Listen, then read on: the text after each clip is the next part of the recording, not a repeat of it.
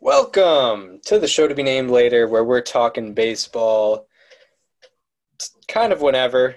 Uh, yeah, we're upload uploading to YouTube as soon as possible. You're gonna try to get it uh, every Wednesday now. Over on the other side of the screen, as you can see, is Daniel Curran. How you doing, Daniel? I'm doing all right, Chris. Another another fun week of research. We went hot wild this week. We got Paul Molitor, a Hall of Famer. We got the 2005 World Series champion Chicago White Sox today. It's gonna be a good one, and I'm excited. Yeah, yeah, it's he. Yeah, you know, we'll preview these guys. Paul Molitor, I, you know, I, I did some research. I'm excited about this one, but the 05 White Sox, I didn't realize how dominant they actually were. They were a very interesting team, not like not like many others. I'll say Yeah. that. Yeah, yeah, yeah. Um, so yeah, um, there's no real MLB news. I think thing things are because we are an MLB news kind of analysis pod podcast. There, I But- mean, I mean, I guess the, there's the idea. Manfred recently put out that there that he is anticipating games to be played this year, which I, I mean, I hope he does. Like, I hope they play games, but Yeah, you can't I be too sure right now.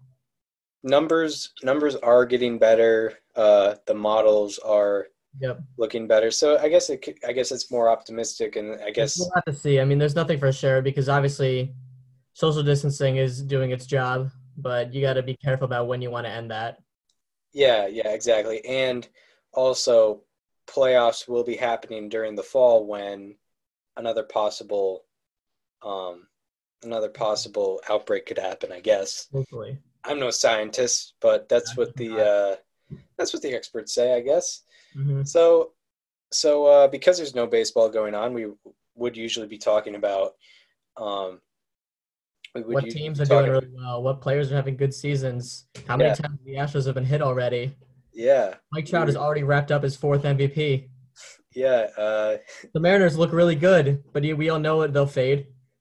Yeah, uh, I don't know who has who who like just starts out. The Mets hot. are already injured. Yeah, the Mets are already injured. Uh, I, I have nothing. I've can't get any run support. Yep. Yeah, De, Degrom is zero and two with a one five ERA. Yeah. yeah, but uh, so yeah, instead we have decided to go uh, go history based, a Mhm. lesson for ourselves and uh, and for the listeners, and also kind of modernize uh, how players are are looked at historically.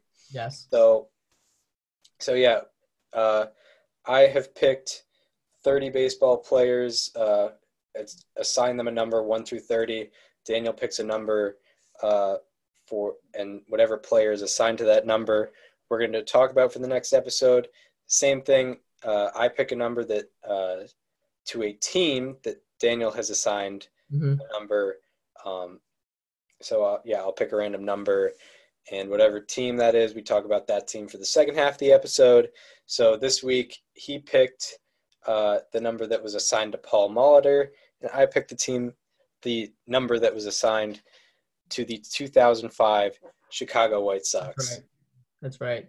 Very exciting stuff, and we're gonna get right into it because there's really not much. You know what I like about this show is it's a number, it's a player and a team that both kind of fly under the radar. Uh, Yeah, times. yeah because yeah kind of fly under the radar you know my my list has some some stars but i i didn't want to pick anyone that like they've made like movies on or Yeah. or anything and like you uh you picked the 1990 reds who were definitely overlooked uh instead of like you know the big red machine Exactly. you know teams that were were kind of overlooked and players that uh you know were were also kind of overlooked. I think Joe Morgan was a good example of that last week. exactly.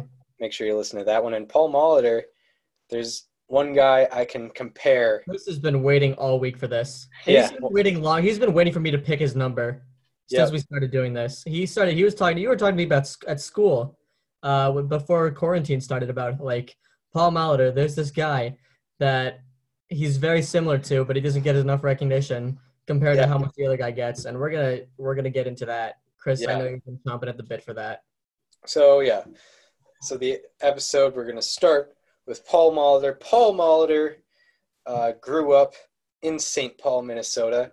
Definitely breaking our Texas, California, Florida. Yeah. And what a perfect way to break it. It's not like, you know, just Arizona or like yeah. Georgia. It's it's we're going way north. We're going off the grid. Yeah. Guys, where it snows hundreds of inches a year.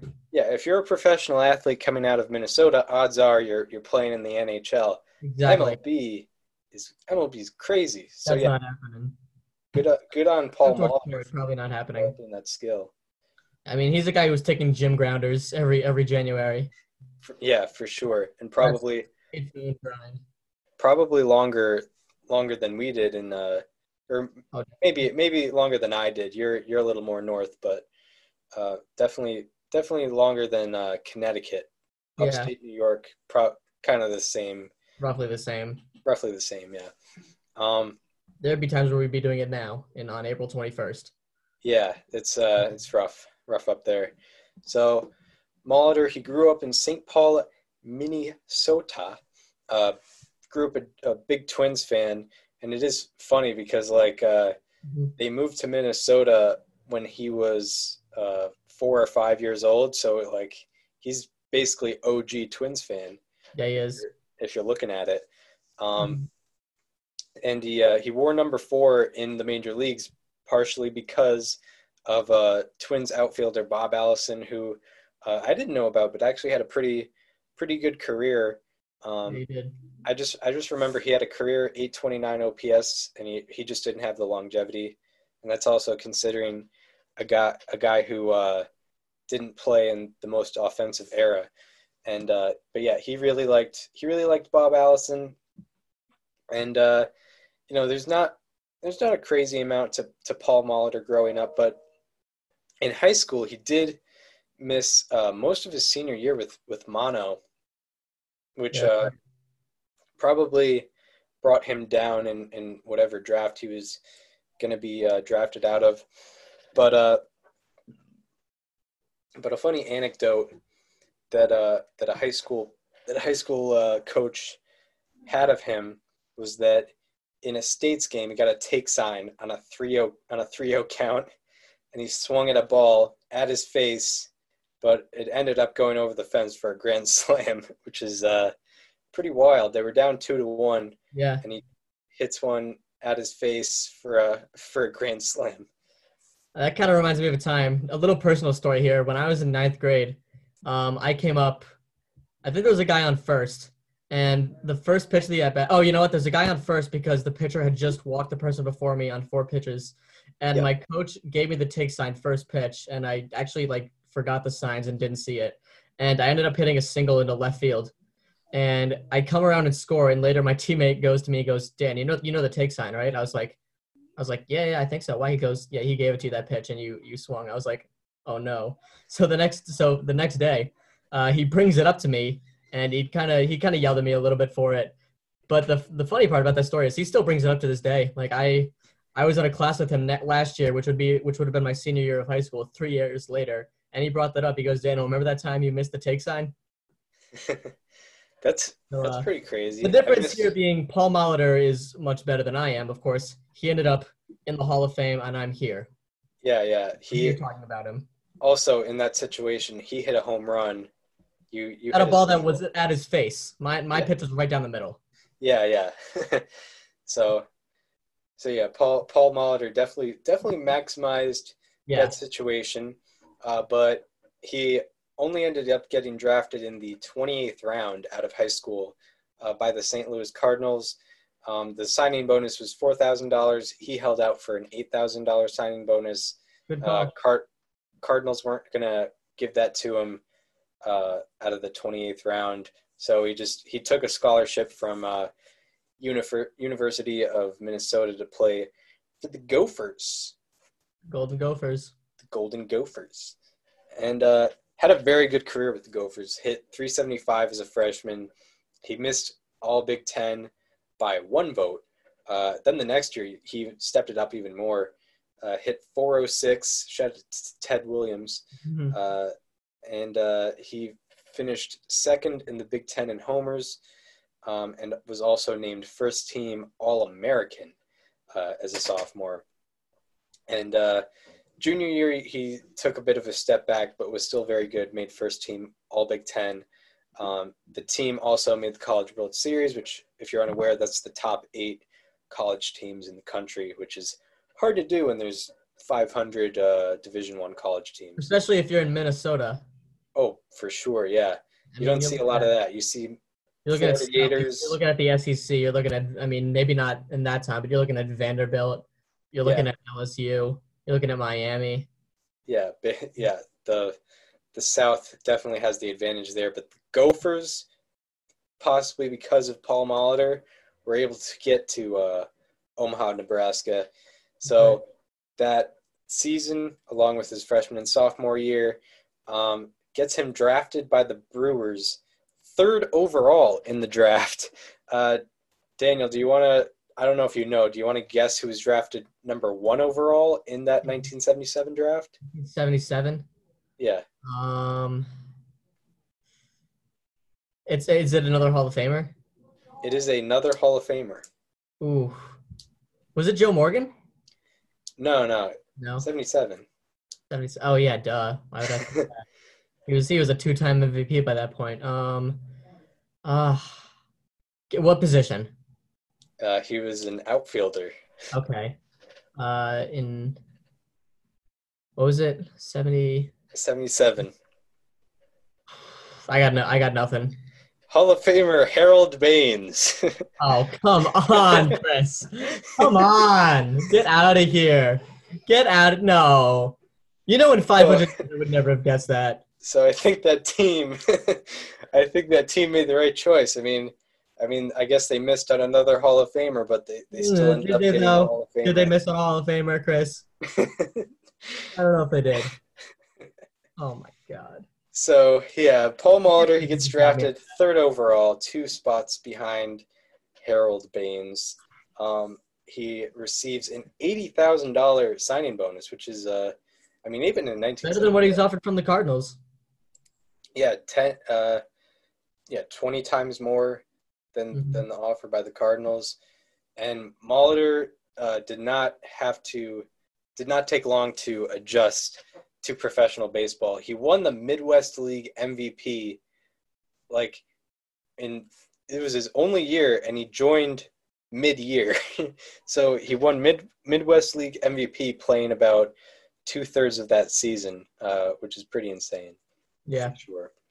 So that leads him to being called up. Uh, I don't know if he was in the opening day lineup, but he made his MLB debut on April seventh, nineteen seventy-eight, uh, and he uh, he yeah he did make the opening day roster. He made the opening day roster because Robin Yount was injured. Um, he Almost, almost a Wally Pipp, if you will. yeah almost a Wally difference, the difference being Robin Yount stayed. Yeah, Robin Yount stayed and and hit, hit got three thousand hits. Yeah. Wally Pipp is is just uh just just an just a name in a in a in folklore in baseball folklore. Right. So Molitor he started out as a second baseman because uh, Yount was was the main shortstop, so he wasn't going to take Yount's spot.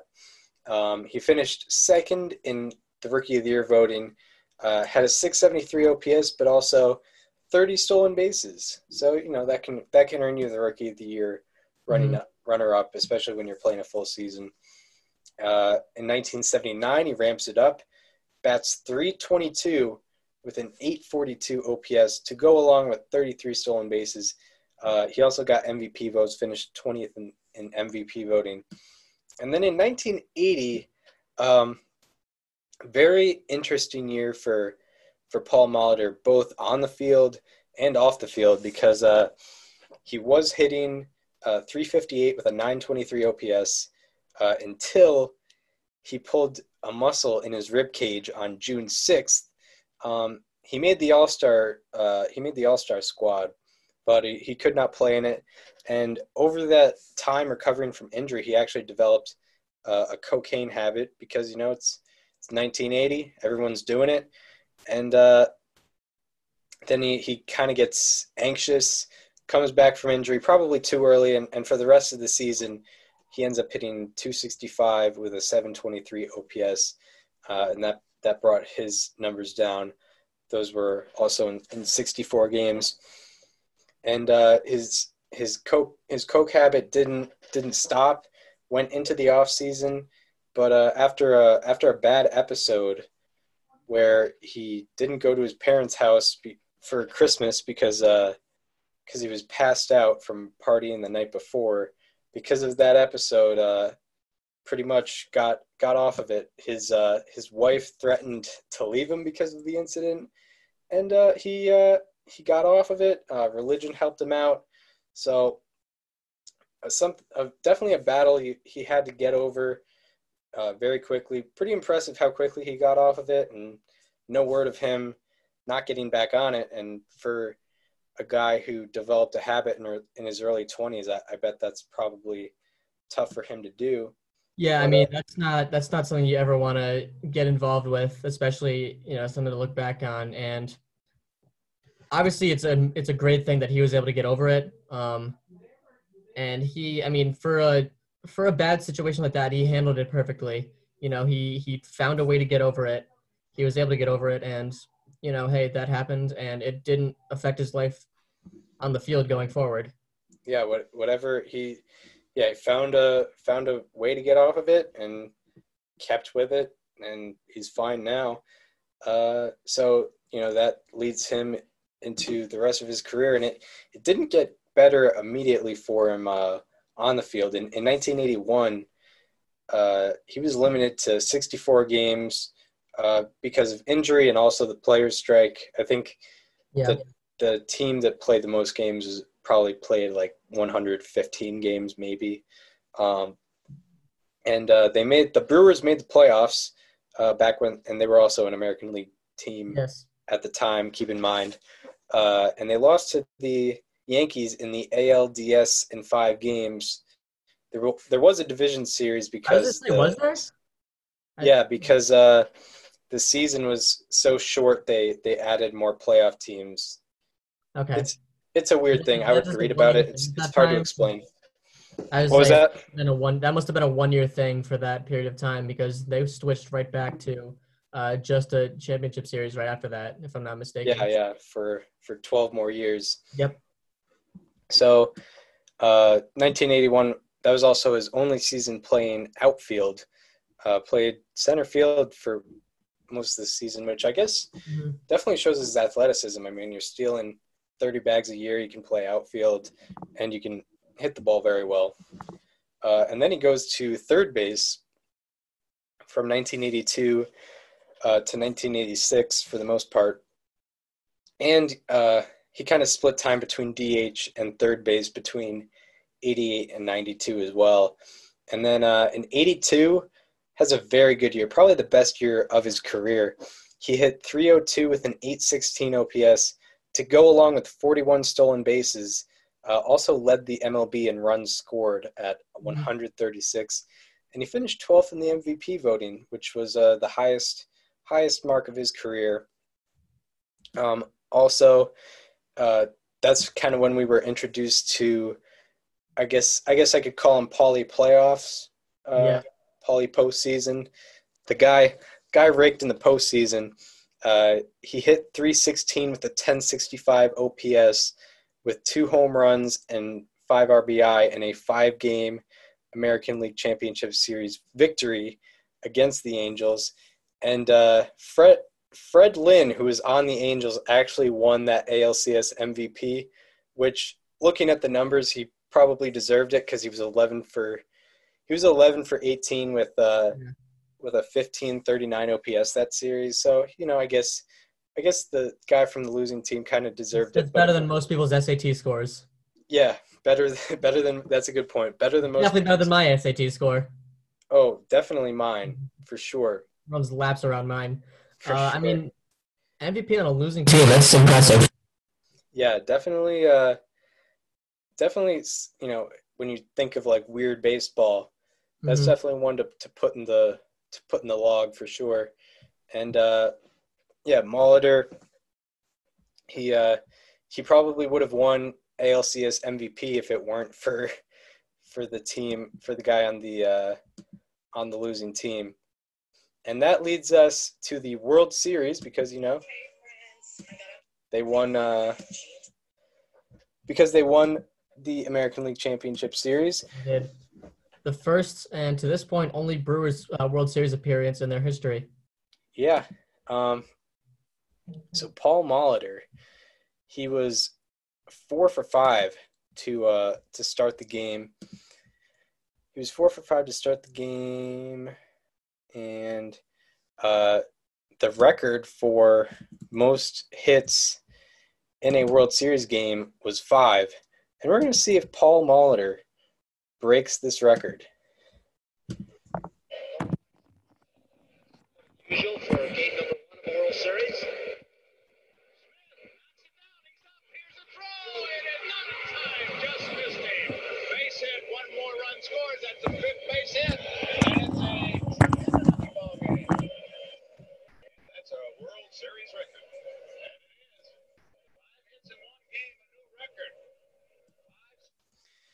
So he Gotta does break the record. He does break the record. Uh, five for six in game one of the World Series. Uh, as a whole, in that series, he ended up hitting 355. All of his hits were singles, um, which uh, you know didn't didn't impact his OPS very well. Uh, and the Brewers ended up losing that series in seven games uh, to the Cardinals. Gotta love Bob Uecker on that call, by the way. Yeah, Bob, young, a young Bob Uecker for sure. Yeah. Yeah. Um, so that good performance in 1982 leads to him getting a five-year, 5.1 million dollar deal. Uh, trust me, it was a lot back then. Uh, definitely not, definitely not the same as as 5.1 million dollars now. And uh, in that 1983 season, kind of took a, a step down. 743 OPS, uh, 41 stolen bases. Still, still chugging along with the with the stolen bases. And then in 1984, uh, he actually has to get Tommy John surgery. He was Yeah. limited to A rare 13 position player getting, games. rare position player getting it. Yeah, yeah, a uh, a Didi Gregorius type Tommy Mhm. John surgery. Uh, shut him down for basically the entire season. He only played 13 games. Uh, then in 1985, comes back. Um, pretty uh, pretty good year. 764 OPS, 21 stolen bases. Uh, and then in 86, has almost an identical year, except he played less games. 765 OPS, 20 stolen bases. Uh, and uh, because because of a torn hamstring in, in 1986, he was limited to only 105 games that year.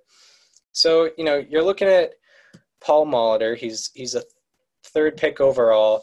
You know he's a at the time he was a pretty good player. Uh, up to 1986, which was his age 29 season, he had uh, tw- uh, 1,203 hits. He had a 291 average, a 766 OPS, a 29.3 baseball reference war, uh, and a 27.3 Fangraphs war. So he's having a pretty good career, but he's not really by any means on a Hall of Fame trajectory Yet. yet. So Daniel's going to talk about hmm kind of when he turned things around. So 1987 was the year that he became uh, on that Hall of Fame trajectory that we were so longing. Uh, in 1987, 353, 438, 566, 1003 with uh, 45 stolen bases. Uh, unfortunately, he had injuries that season, which limited him to just 118 games. I made him a DH for most of the season. He led the NL. Were they in the NL at this time? Oh, I, uh, I was gonna say he led the AL in doubles and uh, and runs scored. He finished third in the AL in uh, Baseball Reference WAR and F WAR, Fangraphs WAR, and he finished fifth in the MVP voting. So to that point, his best season in 1987, uh, despite the injuries. for also sure. that season, uh, a 39 game hit streak from July 16th, uh, which is the first game after a 19 day absence, by the way, until August 25th. And during that time, he slashed 415, 495. He had a, he had almost a 500 OBP. He got on base just about half the time 683, 1178 during the streak, along with 15 stolen bases. The streak ended with the Brewers walking him off, walking it off with him on deck, which is uh pretty funny. Maybe some hard feelings in the dugout after that game, but I don't know. Yeah, kind kind of a bitter bittersweet moment there. But in all fairness, it was an extra inning, so I, I guess his his he time his it kind of passed. One And, thing uh, I I don't think he, I don't think he cared that much. Anyway, the streak was the seventh longest at all time. So yeah Then that was that was the big year for him. Uh, from 1988 to 1992, he signed a two point two year, 2.8 million dollar deal uh, with the Brewers in '88. He hit 312 with an 836 OPS and 41 stolen bases in '88, and he finished eighth in the MVP voting that season. Uh, from 89 to 92, his average season was 314 average with an 845 OPS, as well as 24 stolen bases and 144 games. What you're seeing here is consistency. You know, he's not necessarily lighting up uh, all the stats and the charts and the graphs and all that, but he's doing what he should be doing. And you know, a 314 average. You know, I know average isn't uh, heavily influenced as much as it was back then, but a 314 average is seen as a Hall of Famer back then. And an 845 OPS is nothing to scoff at either mhm. especially from a shortstop in that era. Uh, he also had a series of injuries that held him to 103 games back in 1990, and he signed a three-year, 9.1 million dollar deal in 1990. He became a first baseman slash DH in 91, had to adjust a little bit. He also led the league in hits and triples in 91, and he finished MVP in the he finished 11th in the MVP voting that season, uh, 10th in 1992. Also, uh, during that time period, uh, him, Robin Yount and Jim Gantner set a record for the longest tenure by three teammates on one team. They played together for 15 years on the Brewers, and nobody has since uh, beaten that. yeah. Eat that core four. Mhm. Yeah. So uh, yeah, and Gantner, Gantner and Mal, uh, not Mahler, Gantner and Yount were kind of upset when uh, when apparently the Brewers could not afford to pay uh, Paul Molitor anymore. Uh, he had, I guess, priced out uh, priced out the Brewers, and he went on the free agent market, uh, which he was probably one of the probably one of the first bigger free agents. Maybe not. I think free agencies picked up in like the 70s, but he was definitely like an early era free agent. It's not as co- it wasn't as common as it is now, and uh, so and also Yount was pretty upset. He ended up retiring after the 93 season, which he played one season after Molitor left, and then he left the league. So it might have been a factor, might have not been, to be fair. So Molitor goes to the defending World Series champion Toronto Blue Jays for three Mhm. years and $13 million. Uh, gets that check, gets on a winning team. I mean, he, he has to be extremely happy. He goes on to have probably the, the best season of his career.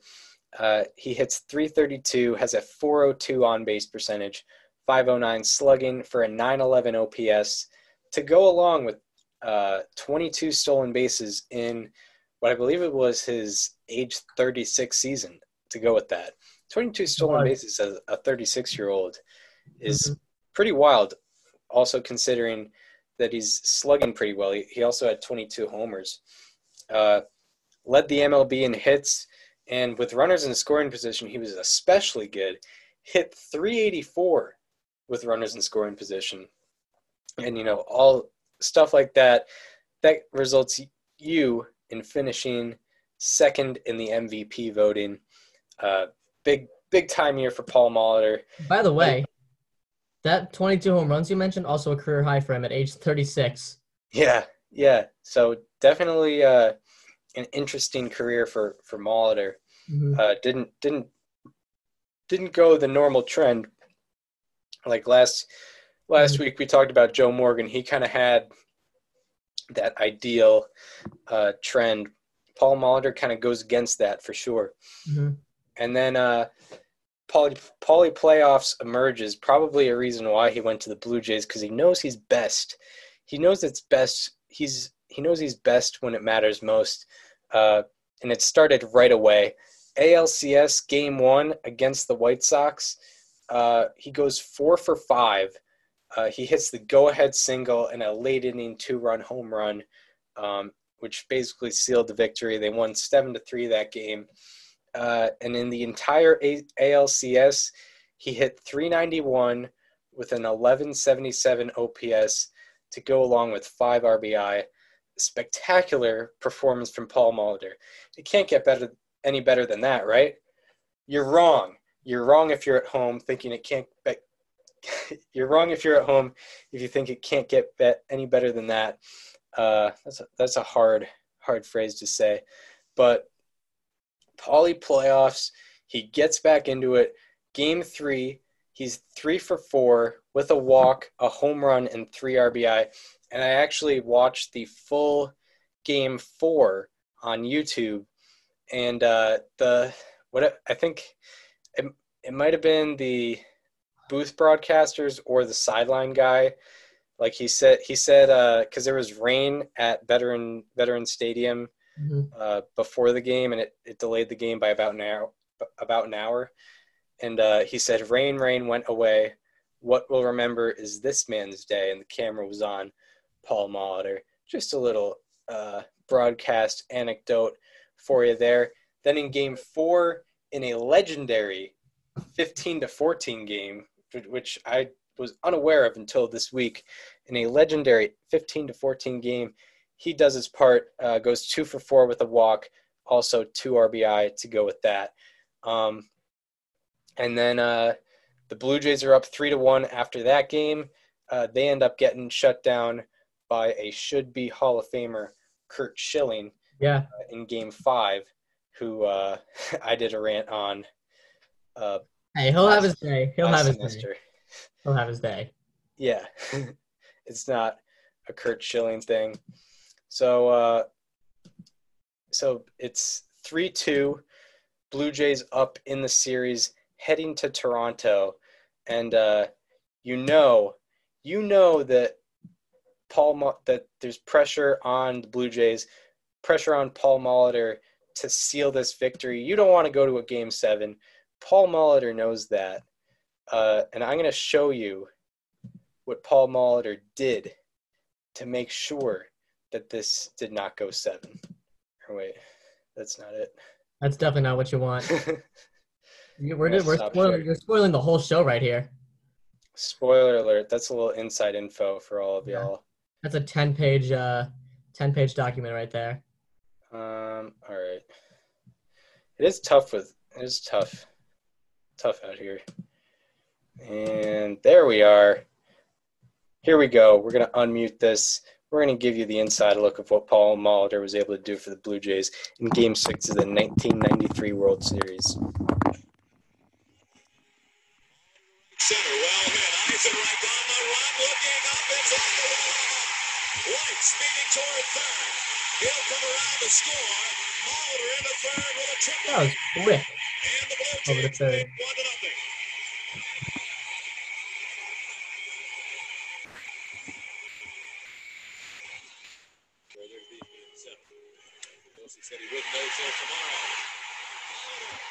the likelihood of a game seven somewhat with a tremendous blast into the second deck and left.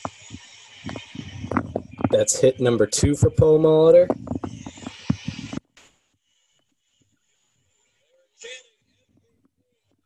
Now we're in the bottom of the ninth. They're down one. Rickey Henderson is on first base.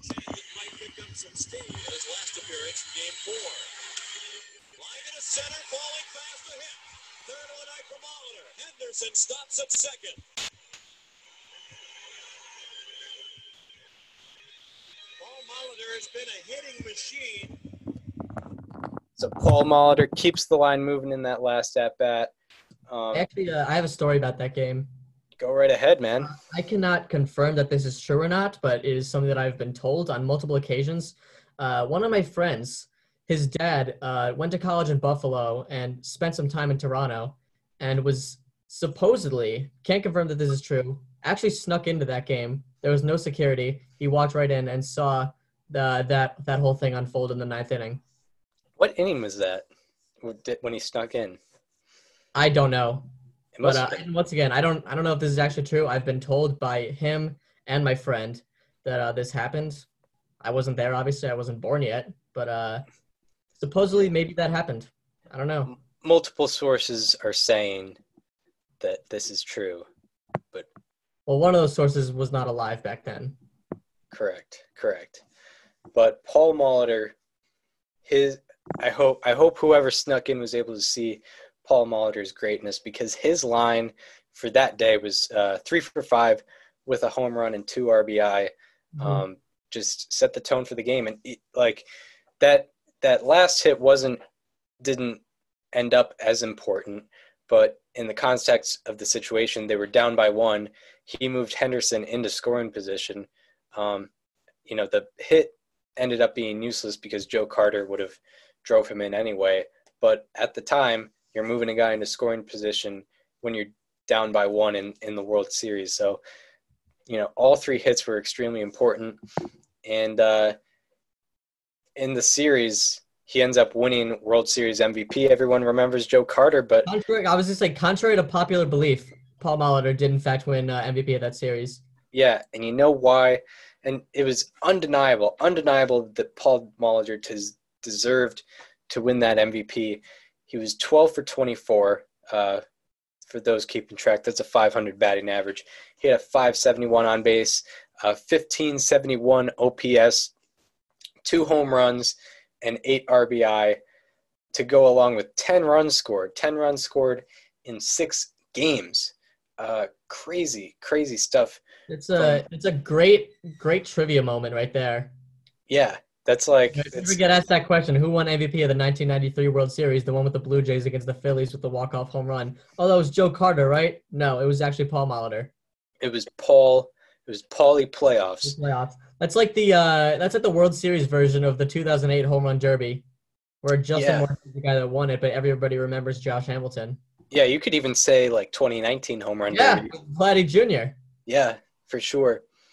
And we, I give him that name, Paulie playoffs, He deserves because because his career in the postseason. Unfortunately, that was the last time we got to see uh, Paul Molitor in the playoffs. His career in the postseason in 132 plate appearances, 29 games, he hit 368 with a 435 on base percentage, 615 slugging percentage, and a 1050 OPS. An incredible, incredible play, playoff performances from Paul Molitor. Um, he ends up, you know, he, he has a three year deal with the Blue Jays. Can they three-peat?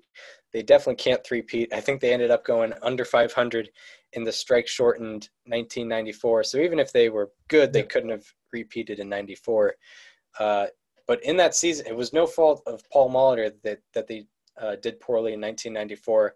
He hit 341 with a 927 OPS and 20 stolen bases in uh, in 115 games. Uh, led the led the league in games played, which only time that happened in his career. And then uh, in '95, uh, he has a 772 OPS. Definitely takes a step back. Uh, 12 stolen bases, and you, you know you also have to consider that was his age 38 season, so probably probably slowing down a bit. So after that, he's his contract with the Blue Jays does eventually expire. So where do you go? You go to your hometown, of course. He signs a deal with the Twins to finish off his career, and uh, in 1996, uh, his age, I believe, 39 season. Is that correct? His age 39 season, Yeah, he hit 341 with an 858 OPS and 18 stolen bases. Finishes 13th in the MVP, uh, which is absolutely insane from a 39 year old who isn't exactly known for power, especially. Normally, if you think great age 39 seasons offensively, you're kind of thinking more that route. Uh, that's not the case for him. And also, that season, he gets his 3,000th hit. Uh, September 16th, 1996, he becomes, I believe, the 20th member of the 3,000 hit club. uh, 21st. First, ah, They wow. will say it in the broadcast, which is what we are about to show you. That's right. Uh, there's pretty much an ad for every YouTube video I pull up. I, I never. well, that's because they're all from MLB. That's why it's a verified source. Yeah, yeah, that's uh, that's a good point there. Yep. So yeah, Paul Molitor. Um, and this is actually a pretty unique way to get your uh, three th- 3,000th hit. And here it is. Center field. Myers and Nunnally chase it. Myers, 3,000 hit, and he's chugging for third. And Look how quickly he got that third at age 39. Paul Molitor becomes the 21st member of baseball's 3,000 hit club.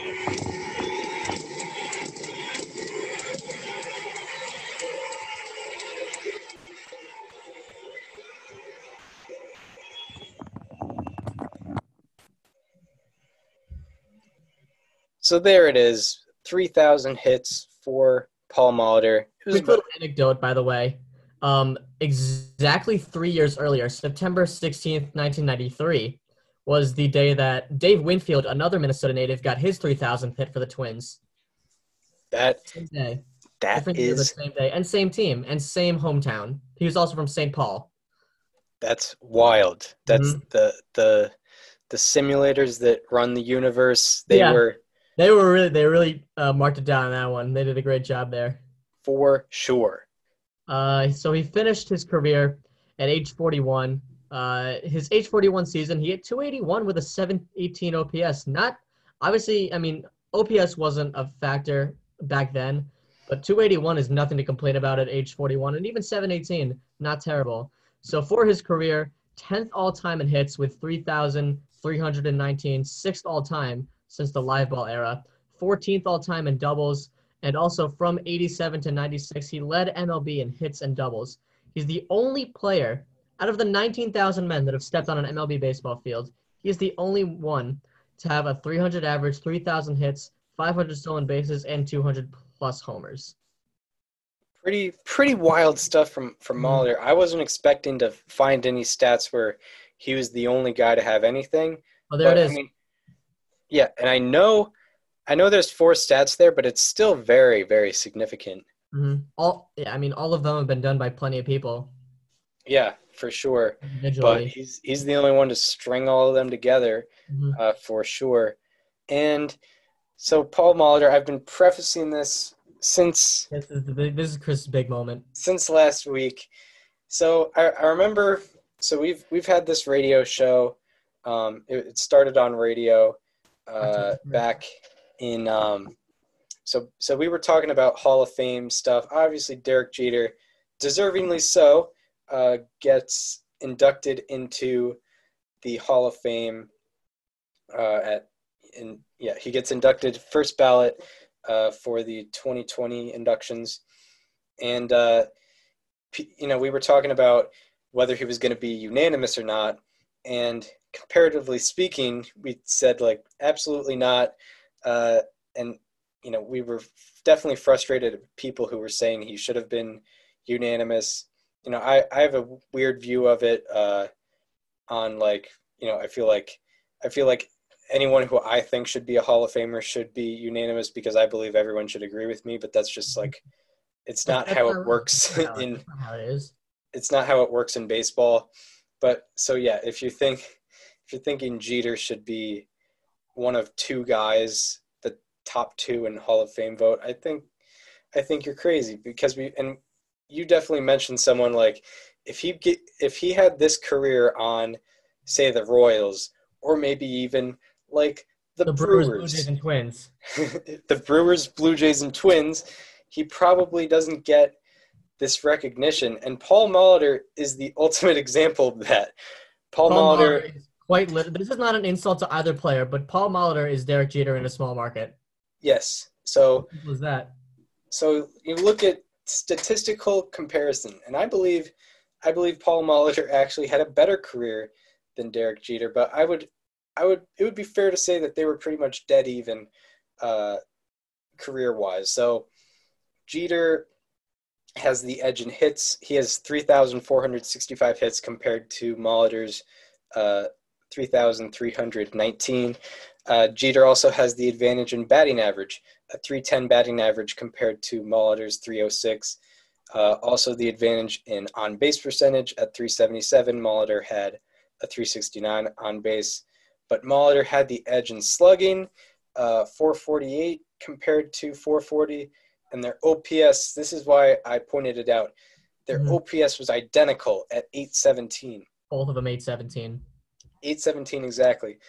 But also, when I looked deeper into it, I realized, oh, Molitor was definitely in a less offensive era than Derek Jeter was. So comparatively, Paul Molitor must have been better because I, I looked it up and there's no uh, pinpoint uh, evidence for it, but I just took the I just took the average OPS for every year between 78 and 70, uh, 78 and 98, and I took the average uh, OPS from 95 to 2014 uh, and averaged that out. So the the average AL, the American League average for OPS between 78 and 98 was 738. That's when Molitor played. 738. And the American League average OPS from 95 to 2014, which is when Jeter played, the average American League OPS from that time frame was 759. Jeter's Jeter's era had uh, 21 points higher in OPS uh, compared to Molitor's era. So that leads to Molitor having a better OPS plus, which is relative to, you know, the rest of the league. So Molitor had a 122 OPS plus. Jeter had a 115 OPS plus. And then if you want to use the Fangraphs model, Molitor had a 122 weighted runs created plus. Jeter had a 119 weighted runs created plus. You also have to consider what these guys did on the bases. Jeter was a pretty good base runner, but definitely not on Paul Molitor's level. Molitor had 504 stolen bases, and Jeter had 358. Molitor almost had 150 more stolen bases than Derek Jeter. And then, of course, you look at uh, wins above replacement. Molitor was better on the baseball reference scale, and uh, Jeter actually had the edge on Fangraphs, which is weird because I mean, when you look at the the hard data, I don't really see where Jeter has an edge because even Fangraphs uh, defensive data doesn't really like Jeter. Uh, I hate Jeter. yeah, they don't like Jeter. Negative, negative 100 something uh, defensive runs saved. Yeah, fan, both Fangraphs and Baseball Reference don't like Jeter's defense. So I don't know how Jeter had the higher wins above replacement, but I guess I guess you could say it's even from that standpoint. But I'm making the argument that Paul Molitor had a better career than uh, Derek Jeter, and Paul Molitor got 85.2% of the vote, first ballot, in uh, 2004, and no one complained about it. No one said he should No one been. said. Yeah, no one, no one said he should have been unanimous or should have had 90% of the vote. No one was complaining. Oh, and one thing I forgot. Paul Molitor was a better playoff performer too. That's what I was just gonna mention. I was gonna say the Jeter people will talk to you about the five rings and the playoffs and the and you know the championships. Paul Molitor did everything he could to get every championship possible. absolutely, absolutely. And Jeter, you can't put any fa- any not having five rings on Paul Molitor. That's the te- that's the fact that Jeter played on a crazy talented team with the best closer of all time, with you know some great starting pitching. One of the Andy Pettitte, one of the best postseason performers of all time. And no disrespect to Jeter, he had his postseason moments and he was very good too. But comparatively speaking, Paul Molitor should be looked at statistically on the same platform that Derek Jeter's looked at. The only Yeah, difference I'm- is the markets they played in. I'm actually I should edit this part out because I'm gonna uh, I'm gonna type it. I'm gonna put in Derek Jeter. I want to see how many uh, playoff series Derek Jeter had because Derek Jeter never had an OPS higher than uh, Paul Molitor's in that 1993 World Series, and he had Mhm. like way more playoff series. So I'm probably gonna I'll probably edit this part out until I actually count how many series playoff series he was in. Or yeah, it actually says it. Yeah, Derek Jeter. Okay, here here we are. Derek Jeter was in 33 playoff series. Paul Molitor was in uh, five. Yeah, so Derek Jeter had almost seven times the amount of playoff series that Paul Molitor did, and Derek Jeter did not eclipse the 1993 World Series OPS that Paul Molitor had, despite having uh, 6.6 times the amount of playoff series. And you also have to consider Jeter played in three game some some three game series and he was unable to do better than Molitor in any of those series. So don't come out with, with the playoff stats. Jeter's uh, playoff OPS was 838. Molitor's was 1050. Also, another thing I'd like to mention, Paul. Mal- so you can say whatever you want about win probability added, but it's usually really good at telling you who does a good job of what in the playoffs. Uh, Paul Molitor's uh, win probability added, according to Baseball Reference, for the 1993 World Series, 0.84. Derek Jeter's best in a single playoff series was 0.37 in the 97 ALDS that they lost, and he had a 1,083 OPS. So he couldn't even get halfway to where Molitor was in the 1993 World Series, according to win probability added. Yeah, but Mr. November. Oh, and by the way, his career win probability added in the playoffs 0.02. He was barely positive. Paul Molitor's is 150. Yeah, which even like win probability added, I I'm not I don't know how how much I think it's better on small, I think it's better on small samples. it's better on small samples, but it does show that like it win probability is really emphasized for like really clutch hits. Like if you have Mhm. those really clutch hits, you're gonna have That's a all they talk about with Jeter. So you have a high win probability added. I mean, Jeter, like, how many clutch hits can you can you name? You can name that one that the that one? 12-year-old fan stole in 1996 against the Orioles. You could name that one.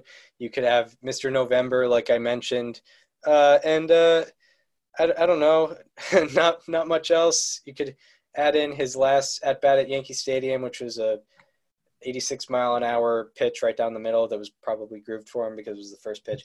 It, it, you know, personal bias, I guess. But it, everything, you know, I didn't want it to become a, a Derek Jeter bashing thing. I think it should be more about how great Paul. praising Paul. Molitor. Listen, listen. The, the listeners will take this one of two ways: bashing Derek Jeter or praising Paul Molitor. We're trying to praise Paul Molitor here. Yeah, We're Paul saying- Molitor was was yeah, Paul Molitor, I believe, was better than Derek Jeter, and I think it definitely puts. I'm not going to Derek go that far. I'm going to say that he should be looked at on the same platform as Derek Jeter. Yeah, definitely that. Definitely that because uh, Derek Jeter, I mean, you know, it it puts it puts Derek Jeter in perspective, and it also puts Paul Molitor in perspective. Right. And yeah, Paul Molitor, uh, definitely a guy that should probably be recognized more. And you know, we've talked, we we definitely think Derek Jeter should probably be talked about less. But it's it's not about that. It's about Paul Molitor. Uh, so yeah, Paul and you know Paul Molitor, uh, like you're like you're going to talk about, he he didn't stop with baseball uh, once he retired after No, 1998. did not. So in his post-playing career, obviously he retires after the 1996 season. Uh, later on, he joins the Twins as a bench coach in 2000 and 2001. Uh, he applied. He tried to get a managerial job with them, but he lost the job to Ron Gardenhire for the 2002 season. Uh, later, he was inducted into the Hall of Fame, like Chris mentioned, in 2004 with an 85.2 voting percentage, first ballot. Spent nine years as the Twins with a, as a minor league base running and infield coordinator which kind of sounds like a fake title, but hey, it Yeah. exists. Uh, and he worked under Gardenhire in the majors in tw 2014 and 15.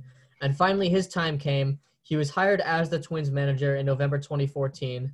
And early on, he had a really good impact. In 2015, the, G- the team jumped from 70 to 83 wins.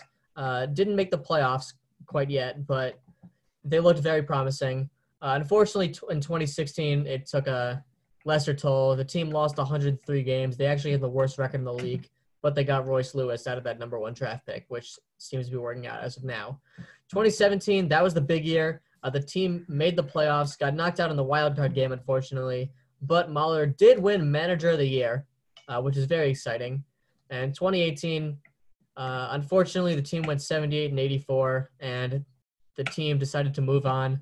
They fired Paul Molitor, and as of now, he doesn't really seem to be doing anything too specific in baseball, uh, at least not getting paid to do so that we know of. I'm sure he's still on a payroll somewhere, but Yeah, he doesn't have a specific job. Yeah, he probably he probably basically took 2019 off. I, I bet you know managing a baseball team for four years is is going to take a toll on you. So. You know, you know he's probably uh, with with the family uh, as of as of now and, and just kind of uh, hanging out. He's he's probably, you know, I bet I could see him being a, a manager again uh, later on. Yeah. Uh, so yeah, I mean that's that is Paul Molitor uh, with a dash of um, with a dash of Derek Jeter bashing, but mostly about Paul Molitor. Um, yeah, the guy, you know, when you think of guys in the 3,000 hit club, Paul Molitor is not like not the first guy that comes to mind. Probably not even in the first 10 guys that comes to mind. Although it was top 10 uh, in the hits leaderboard. That's so right. so yeah, that's Paul Molitor. Paulie playoffs. I was happy to learn about his Yes. playoff performance, and uh, and yeah, so that's that's our Paul Molitor portion of the episode. Uh, after we break off, it's not going to be anything for you guys. Uh, we're going to get into the 2005 Yes. Chicago White Sox breaking Right. the 88 year curse. Uh, the curse of maybe the Black Sox. I'm not sure. I think I guess you could say that. Yeah, but we're gonna get into that uh, right at right in the snap of a finger.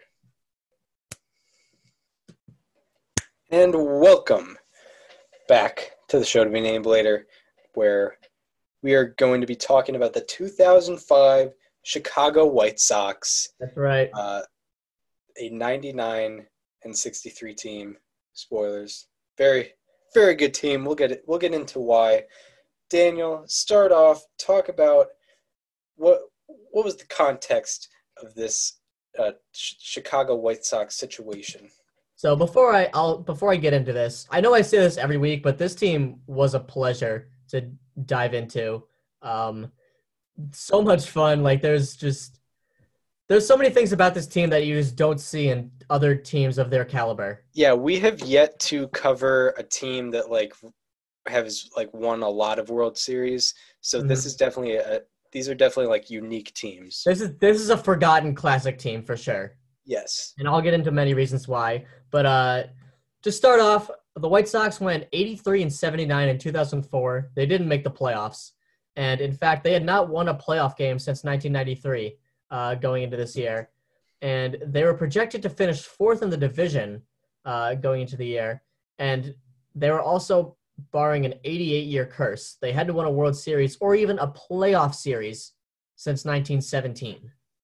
Like they had you know, when you talk about the Red Sox curse, you talk about the the many years they've lost the World Series. When you talk about the Cubs curse, you talk about Steve Bartman, you talk about the Black Cat. This team had no like this team didn't have any like heartbreaking moments. They kind of just were irrelevant for 88 years. Yeah, they just came in raw.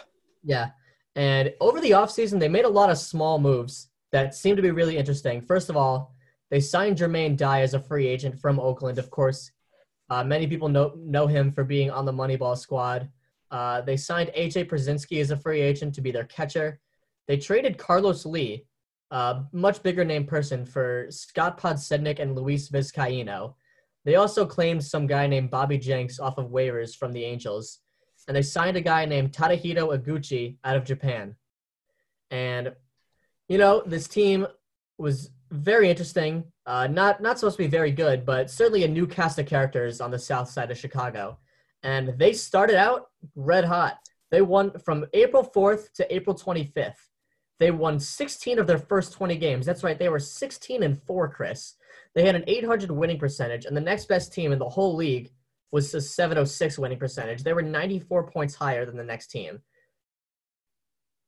Big time. That's big Yeah. time. They had a five game lead in the AL Central over the Twins. And the big bright spot for this team through this period of time was their pitching, their starting pitching particularly. Jon Garland was 4 0 with a 180 ERA, despite only having 11 Ks in 30 innings pitched. He had 3.3 Ks per nine. Just an absolute BABIP machine. And by the way, that uh that low strikeout rate, but still very good pitching, that's going to be a theme throughout this show. Mark Yep. Buehrle, a three and one record with a 261 ERA, 23 strikeouts and 31 innings pitched. El Duque, Orlando Hernandez, two and one with a 235 ERA, uh, 14 strikeouts in 23 innings pitched. Freddie Garcia, two and one, a 321 ERA, 15 Ks and 28 innings pitched. last but not least, Jose Contreras. Uh, this is probably the worst pitcher they had at this time, starting pitcher. 0 0 with a 348 ERA, the worst ERA in the rotation. Get him out of here. 348, I mean, what are you doing? 15 strikeouts in 20 and two thirds innings. They had a 2.65 starting pitcher ERA, which led the NL, or the AL, excuse me. It wasn't really even close. Uh, yet they had a 529 Ks per nine, which ranked ninth in the AL. And also the offense was kind of lacking. Uh, they were 11th in the AL in weighted runs created plus with 79. In fact, they were tied for uh, 11th. The Indians also had 79, so they could have been 12th on that list as well. Um, they had the 10th best OPS in the AL with a 696 and the ninth best average with a 258. So no matter which side you're looking at for the offense, could be better. Yeah, for sure. And like that just shows how good Mhm. that uh that pitching staff was. You can have 79 weighted runs created plus and still go 16 and 4. That's right. That's incredible. That's absolutely incredible. Mhm. Um, and the, the pitching definitely led the way that season. Um, I think, yeah, the the the offense ended up being below average the entire season. They were they picked it up a little bit, they were but they were still below average. Um, so yeah, they they start out red hot. They kind of keep it going. You know, not exactly at that pace. It's pretty much impossible.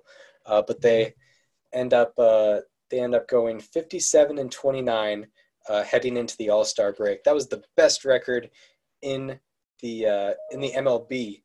They were Yeah. nine games up in the AL Central, and they were six games up on the next best team in the entire American League. Incredible, incredible stuff from the Chicago White Sox, starting out red hot.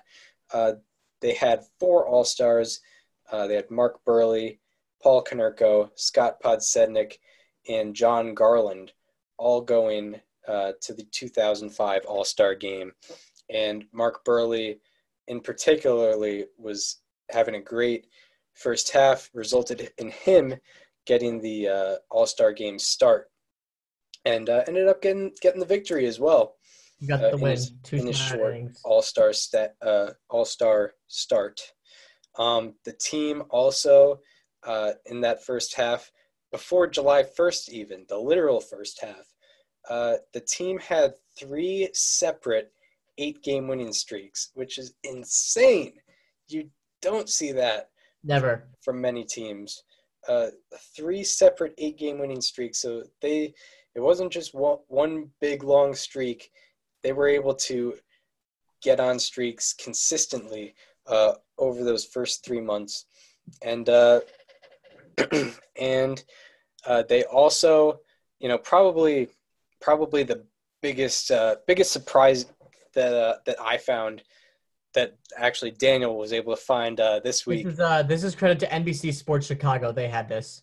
Yeah, they set a record, an MLB record that also still stands by having a lead in each of their first 37 games. They had a lead in each of their first 37 That's- games, basically a month and a half. A month have a lead every game. Like, hey, we're doing something well right now. In at least once in every game. Like there was no snoot. There was no just like there was no tough one. Yeah. Like from first to last pitch over the first 37 games of the season for the White Sox. Yeah, they they didn't just get straight up slaughtered Mhm. uh, one game. They were They were always. They were in it every game. yeah, always always in it. And even when it went when it went kind of worse for them, they were still pretty good. I mean, they had a they, they slowed down in the second half, which is understandable when you have a crazy division lead. You know, you're probably resting some guys. Mhm. Uh, they went, you know, guys are also getting tired a little bit. Um, they go 42 and 34 in the second half. Um, and they were especially bad in the month of August. They Yeah. went 12 and 16 in that month. They also had a uh, seven game losing streak that month. Yeah, had a seven game losing streak um, to combat those three uh, eight game winning streaks that they had earlier in the season. And, uh, you know, them slowing down and also uh, the Indians kind of heated up uh, as the season uh, got later. They're uh, from from August first to September twenty second. Their uh, lead in the division went from 15 games ahead to 1.5 games ahead, which Yeah. is pretty pretty scary They- They, actually. got it about as close as you could possibly get it. They coasted as much as they could. yeah, ra- like razor thin. But Mhm. uh, but they were they were able to win that division. Uh, still, you know, relatively handily. I think they, I think they had the division lead for the entire season. wire so, to wire. Yeah, they never uh, they never lost that division lead, even though it was uh, at 1.5 games uh, on September 22nd. So, uh, even more incredibly, this team was able to get it together on the road. Particularly, they were 52 and 29 on the road as a whole. We're kind of getting into the into the whole season. Just hit my mic. I was gonna say, what just happened to your mic? yeah, I uh, I hit it doing hand motions, talking with my hands finally. Classic. Classic Crook. So they go 52 and 29 on the road, uh, and they finished the regular season with a 99 and 63 record. That's the best record in the American League. Was it the best record in the MLB at the time? No, uh, the Cardinals went 162. Oh, damn. Yeah. Well, they uh, they they were a game off from the best te- best uh, record in the MLB.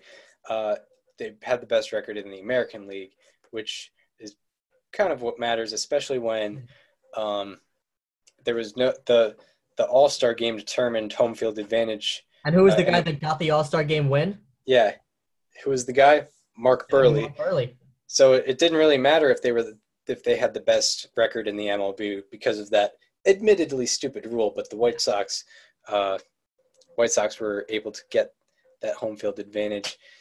So they have home field advantage throughout the uh, AL playoffs and also the World Series if they get there.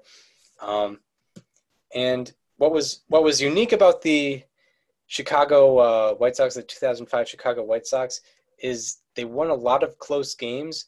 Mhm. They only had a 96, a plus 96 run differential, which was sixth best in the AL, which is pretty surprising. Usually, usually if you have the best record in the American League, you're first or second in run differential. They were sixth. They were not even top five. Yeah. There were teams that didn't make the playoffs that had better run differentials than them. The Yeah, Indians were like a 148 or something like that, maybe 118. I don't know. But the Indians were significantly better by that measure. yeah, and you also have to consider they were a combined seven and ten uh, against the Red Sox and the Angels, who Which are the other be, two division winners in the AL? yeah, who would be their uh, their opponents in the um, in the in the thing in the, in the playoffs. Yeah, they're uh, who would be their uh, opponents in the playoffs. So I could see how the media might have some doubt uh, with this team because you know they're not winning by a lot. You know, partially because of good bullpen, um, good bullpen play. They were able to uh, get things going and, and win those games. But you know, I could see how there would be some doubt. But you know, another, you know, we can't get off of a regular, a crazy regular season highlight because August twenty first, uh, there was a, you know, even though it was a it was a twelve and sixteen August for them, you know, they still they still had a, a flair for the for the highlights. They There the White Sox did something that I can't imagine any other team ever did. Yeah. Sorry. The uh, yeah. Go go on. Um, the I'm gonna I'm not gonna say exactly what happens, but the White Sox did a thing that I I don't know exact the exact number, but I can't imagine this ever happened in the history of baseball in this particular man's career outside of this one moment in 2005. Yeah. So here we are. It's August 21st, 2005. Um, if The that was Yankees not are in town. before. All right. And the Yankees are in town. The Yankees are in town. Mhm. They, the Yankees, they're excited because they got this this this ace. They've got uh yeah, they've got an ace, a guy, a future Hall of Famer, the big unit. The unit. Randy Johnson. See what the White Sox did to them on did to him on August 21st. Here it is. Right field stretch, stretch, get on back there. He looks up. You can put it on the board. Yes.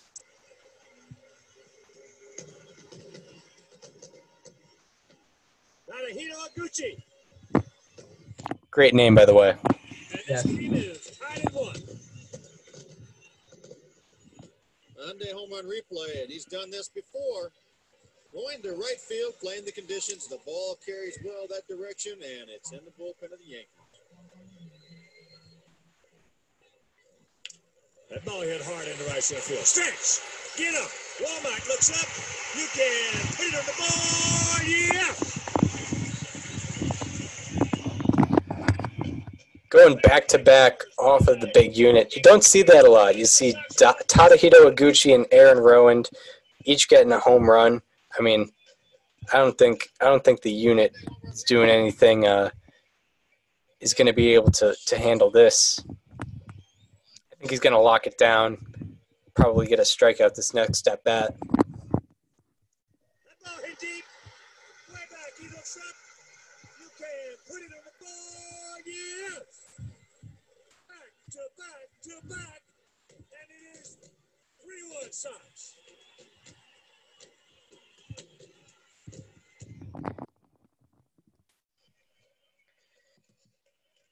So, of course, um, Randy Johnson.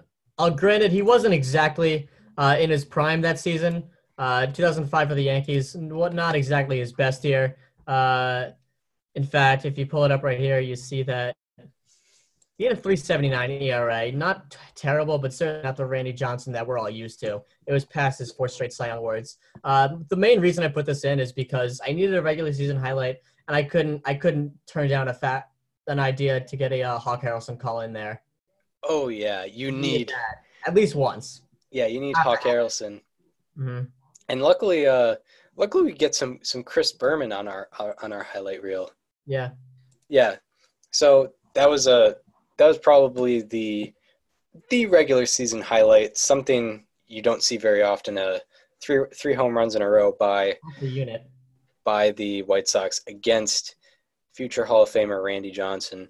But So the White Sox they end up being first in the American League in uh, relieve uh, in reliever wins above replacement and second in the American League in reliever earned run average. that being helped by guys like Bobby Jenks, by guys like Neal Cotts. Those are the main two guys. Yeah, absolutely. And their starters uh, did even better. They were first in the American League in starter wins above replacement, and also first in the American League uh, in starter in starter ERA. And uh, they were they were a really unique squad. Uh, this entire pitching staff. They ranked tenth in the American League in ground ball percentage, and first in left on base percentage. Uh, and their left on base percentage was 75.4%.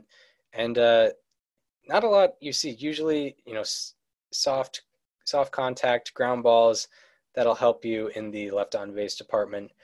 Um, not the not the case here. Uh, I guess I guess they got a lot of pop outs or weak fly balls, and uh, yeah, they were able to leave guys on. They were able to leave guys on at a spectacular rate, uh, and the next team to do that was the 2011 Rays. So that's six years um, that it took to for that to happen again. Seventy-five mentioned- point four percent left on base. Yeah, you mentioned Bobby Jenks as Mhm. being uh, a main guy, but Dustin Hermanson uh, probably goes under the radar because he was the closer for basically the entire season. Uh, he was 34 for 39 in save opportunities, had a 204 ERA, and then in late September he suffers a back injury, and that makes rookie Bobby Jenks uh, have all the pressure on him, Yep. and he's the new closer for the playoffs, which That's right. he wasn't a closer to begin with, and now you're just the closer for the playoffs. So uh, we'll we'll see how that works for uh, for Bobby Jenks and Ozzie Guillen. But you know, from from a uh, from a lens back then, you're thinking this might not end well for the White Sox. But uh, yeah, the the team, you know, they they were 99 and 63, and uh, definitely carried by Ozzie Guillen, who you're going to talk about. Ozzie Guillen was Yes. revolutionary for the White Sox. So before we get into what happened with the White Sox in the playoffs, I would be remiss to talk about the charismatic man that Ozzie Guillen was. His second year as the White Sox manager. Um, there's two moments I would like to talk about specifically. Actually, there's three. One of them will come in later, but there's two that I'm going to mention right now. Uh, one of them recur- occurred uh, 10 years after this team. Um, in 2015, Ozzie Guillen came into the White Sox broadcast booth to do an interview during a game like they do. And the reporter asked the, the cliche, when did you know that this team was special um, question. And, you know, normally when this question is asked, the manager will give the cliche like, oh, you know, I saw them in spring training and they looked really good and they were bonding well together. And I knew that that's when we were going to be special.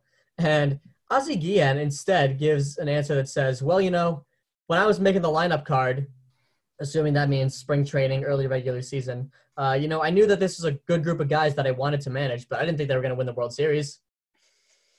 He didn't think they were going to win the World Series back then. They shocked the Yeah. world. They shocked everybody.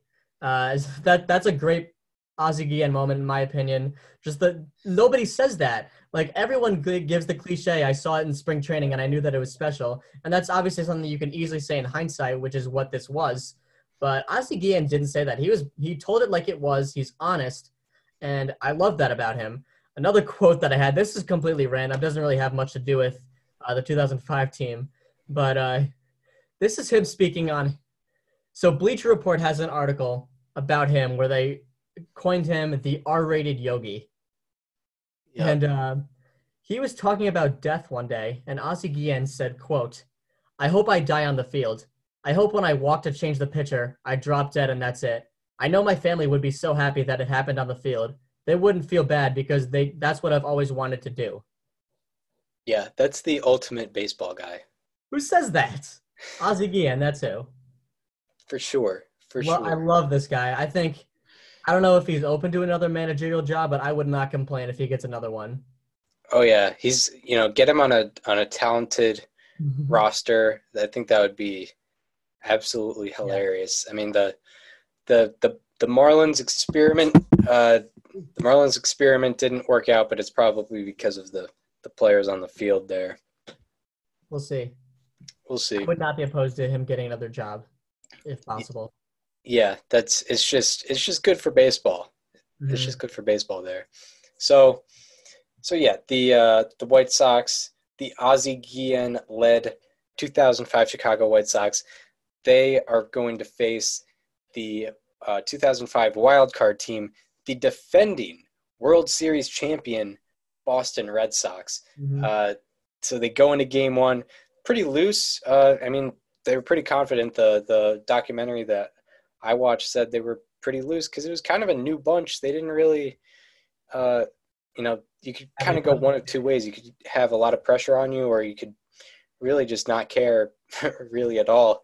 And uh, I guess the whatever methods the White Sox chose seemed to work because in game one it was pedal to the metal. They won 14 to two. Uh, Matt Clement, one of the worst Red Sox free agent signings in, in One of the recent history. Um, definitely, definitely laid an egg on the mound for the Red Sox, and uh, the the White Sox were able to hit uh, five home runs. yeah, they were able to hit five home runs, two from AJ Pierzynski, uh, one from Konerko, one from Uribe, uh, and one from Scott Podsednik, who had not hit a home run all year during the regular season. Not a single one, zero home runs. And he actually, what's funny is the year before he hit, I believe, 12 home runs, and he had a better OPS in 2005. yeah, that's He had wild. a flat 700, 59 stolen bases, Yeah, pretty, and pretty he made wild. it. All, he made the All Star team. Yeah, yeah. Zero home runs in the regular season for Scott Podsednik, and he he makes it uh, in Game One of the playoffs. Yeah, and he, you know, those it wasn't just an offensive performance from those guys. They won 14 to 2. So obviously the man on the mound for Chicago uh, had to bring it, and that was Jose Contreras. Yeah. Uh, he went seven and two thirds. Uh, get ready for a lot of long appearances for these starters. Uh. Contreras, he went seven and two thirds, uh, allowed eight hits, two runs, and uh, was able to get six strikeouts, which was probably a lot for Jose Contreras in, in seven and two thirds innings. Mhm. Um, so yeah, that's that game it wasn't really in question for a long time, but game two, uh, that's when it started to get dicey for the White Sox. They were actually down four to nothing in the third inning, and uh, in the fifth inning, uh, they were able to get some base runners on, uh, and basically this this entire uh, video kind of describes what happens. Yeah. Um, there's an ad. every First. An ad. But first, a 15 second ad that you're not going to see because, you know, no, no free ads for us. Is it one of those unskippable ads? Unskippable, yeah, That's dude. tough. Apple, I mean, I, I know I said no free ads, but Apple really screws with you on the 15 Who doesn't know what Apple is? Uh, it's a fruit. Exactly. It's a it's a fruit. Yeah, I when like you're it. an ad on I eat one almost every day. All right, so here we are. This is the newly acquired David Wells on the mound. Uh, Yeah. This is what the White Sox were able to do in the fifth inning, down four to nothing against the defending World Series champion Boston Red Sox. Line drive down the left field line, dropping quick to the corner. This ball bounces fair. Down the line it goes, rolls around the corner. Everett's going to come home. Into second base is Rowand with a run scoring double. Sox are on the board. So now it's four to one. Number one here in the fifth. That ball was fair by about two inches. White Sox trying to add a run. They trail four to one. At the 2 2 to Crede. Swing bouncing ball over the mound, up the middle. Through for a base hit. Rowand walks in. Crede's got an RBI single, and Sox have cut the lead to 4 to 2. That's a eye single. Talk about making adjustments, though. Joe was popping up the ball yesterday, Ed. There he was just trying to take the ball back to the middle. Made solid contact. Graffanino and had no chance to catch. One ball, one strike on Iguchi. A look at first, the 1 1. Curveball hit deep to left. This has got a chance to the bullpen. Three run homer. He picked up Podsednik. Sox lead 5 4.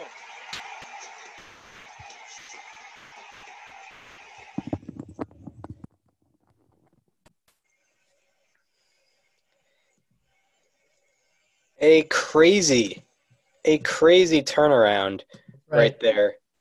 Um, yeah, the there was an error by T- Tony Graffanino. Who I mean, can you get more Italian than that? Tony Graffanino, please, man.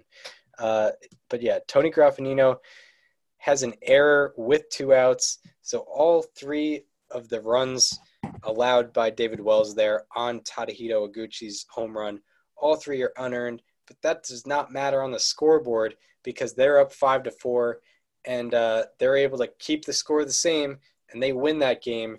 It's they're up two games to nothing, That's right. uh, Going into looking Fenway. to looking to clinch in Game Three at Fenway. Uh, but it wasn't. But it was not easy. It was not easy in Game Three. Uh, the the White Sox, you know, it was close. They they the White Sox they were up four to three, but unfortunately, unfortunately for the White Sox, uh, they the Red Sox load up the bases uh, in the late innings. They load up the bases in the late innings. Uh, this ad I can skip. Here we go. Perfect. So, El Duque coming out of the bullpen. what inning was it? I gotta. Sixth. It's the sixth inning. The White Sox are up four to three, but it's bases loaded with nobody out. Not a Nobody. soul is out. And you're gonna see who came up to the plate. No slouches for sure. I mean, I think the Red Sox led in team OPS that year. Yeah, they did. Pitched for years with the New York Yankees and a couple of stints there. This guy has postseason experience for sure. Team postseason appearance. Can we acknowledge the 1917 sign in the background? Varitek coming out, listed at The year after 1918 stopped being a thing. Varitek skies it. Konerko calls Pierzynski off, makes the grab. Big out there. Pops him up as well. Uribe calls for it at short. They are high-fiving at home plate right there. I think Pierzynski talked him in. Here comes another 3-2 count to Damon.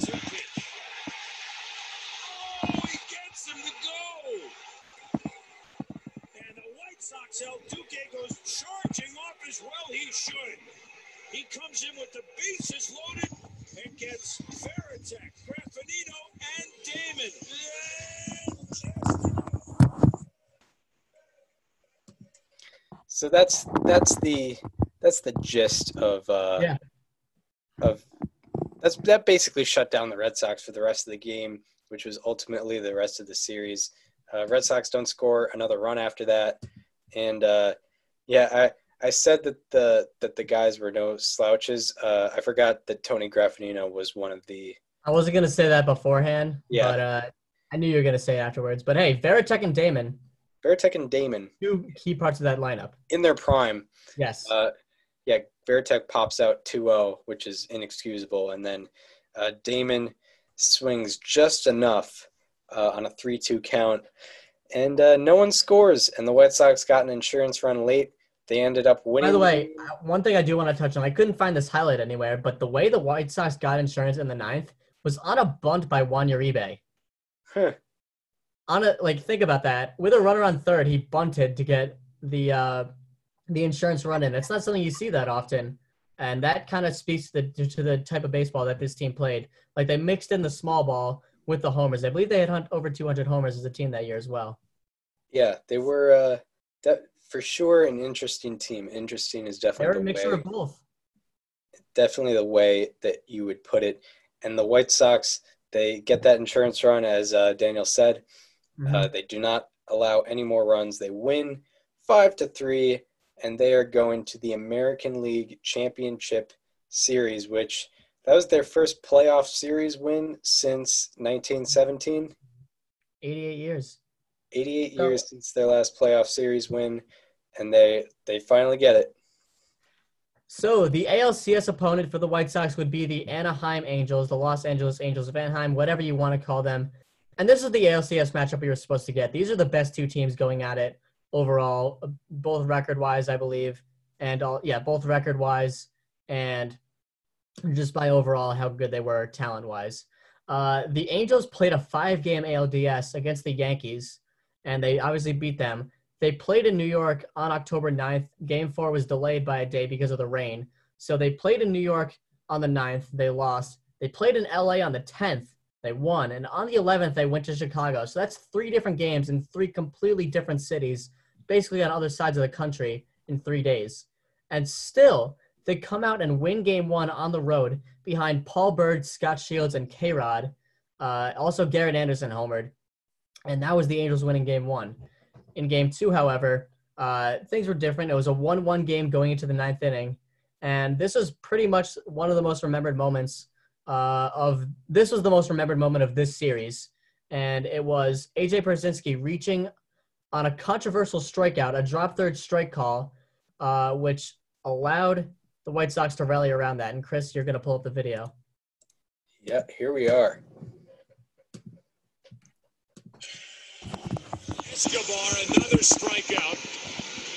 Pierzynski is going down to first. The home plate umpire has now made a call. It's safe, and the Angels are already off the field. Well, if Josh Paul made the catch, which he did, then it's a strikeout. Pierzynski's thinking, hey, why not? The home plate umpire couldn't make the call. This might be the best thing for instant replay in baseball that's happened and occurred this postseason because clearly he caught the ball and the catcher knows whether it's a short hop or you catch it cleanly. Whether there's leather between the dirt He's going. They don't pitch out. Strike two. But down to second is Pablo Osu. So now you got a man on scoring position uh, for Joe Crede Running. when there the inning should have been over. And that's into the left field corner. This ball is off the wall. The White Sox have won. And this only begins what will be an argument. Total frustration and disgust on the part of the Angels on that call, which allowed the to continue. So obviously a lot of controversy sparked there. I, I looked at it a lot of times. I do think it hits the ground. uh, just barely. But I mean, the term game of inches is no, there's no better place for it than right there. Also, I loved how McCarver said, you know, this is a case for uh, Major League Baseball to install replay, and you know, luckily MLB, the MLB was able to implement it soon. Nine it- years nine later. years, yeah, Nine, years. later. They were right on top of it. Yeah. Yeah, they yeah. I mean, that was a different commissioner too. Like Selig didn't Selig was in office at that time and he didn't even do it. yeah. That's Uh, but hey, a heads up play there from AJ Pierzynski. I mean, I guess, absolutely. I mean, I guess as a catcher, it makes sense that he's the guy that's thinking about that. Uh, obviously, he doesn't get tagged, so it's it's he runs down to first, and it just so happens that the ball did just hit the ground, or maybe it didn't, but I don't know. And Joe Crede, of course, the walk off double. Also, uh, Mark Buehrle got the win in that game in a complete game. Game three, uh, the Sox go out to Anaheim and they win the game five to two. Jon Garland with a complete game, four hits, two runs, one walk, and seven strikeouts. Konerko had three hits, one of them being a homer, and he also had three RBIs. You have to think here that maybe Guillen was hesitant to trust Bobby Jenks Maybe. because, uh, you know, usually in the late innings, you're out? putting in the closer. But uh, yeah, I, I don't know. We'll see. In game four, the Sox win eight to two. Freddie Garcia's turn. Nine innings pitched. That's right, another complete game. Six hits, two runs, one walk, and five strikeouts. Konerko hit another home run, and he also had another three RBIs. He had a three-run home run in the first inning, in fact. And in game five, the White Sox win six to three. They clinch the series. Uh, and it was Jose Contreras, nine innings pitched, five hits, three earned runs, two walks, and two strikeouts over a complete game. Folks, that is four straight complete games by White Sox starting pitchers in a single playoff series. That'll never be done again. We will never see that again.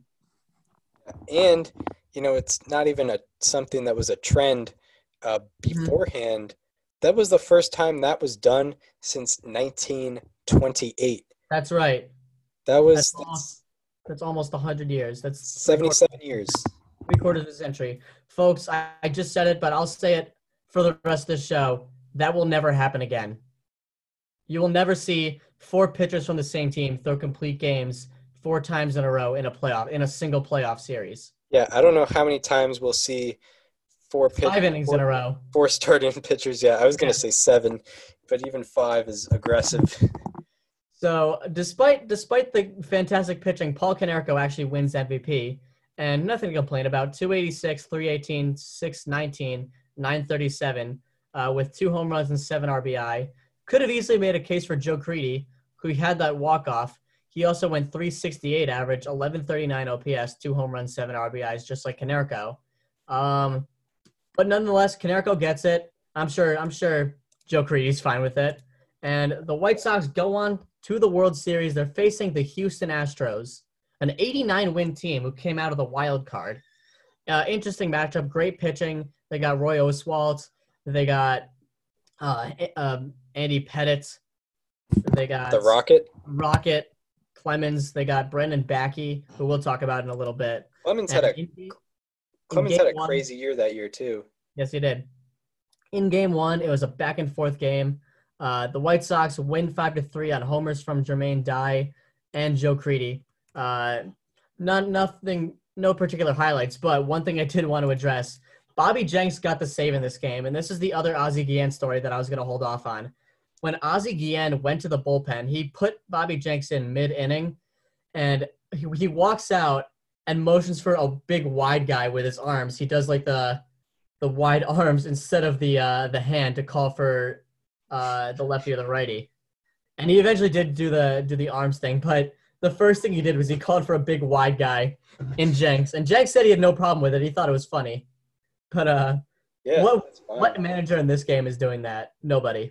No one. Yeah. But Not a single. You're not going to see uh, Ron Gardenhire from the Tigers going out and doing this when calling for a reliever. Yeah. You're definitely not going to see Rick Renteria, the current White Sox manager, doing it either. But Yeah. uh, that was game one. Game two, a classic. One of the best games in the 21st century. Um, it was back and forth early, and then Paul Konerko comes up down two to four, and gives the White Sox the best hit, the biggest hit in the history of their franchise. Chris, roll the video.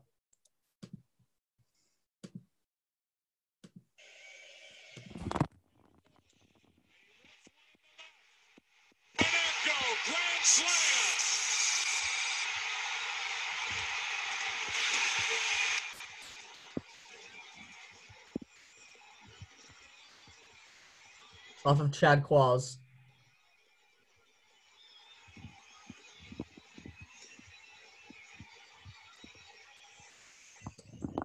One thing I will add uh, to that grand slam is there might have been some luck involved there because there was also a, a hit batsman. Jer- Jermaine Dye was hit That's right. earlier, and there were there were things saying that it could have been the bat. It was kind of hard to see because his, his sleeve was black. He could have hit the bat there. Another time where they could have had instant replay. Yeah, his sleeve was black and the bat was also black.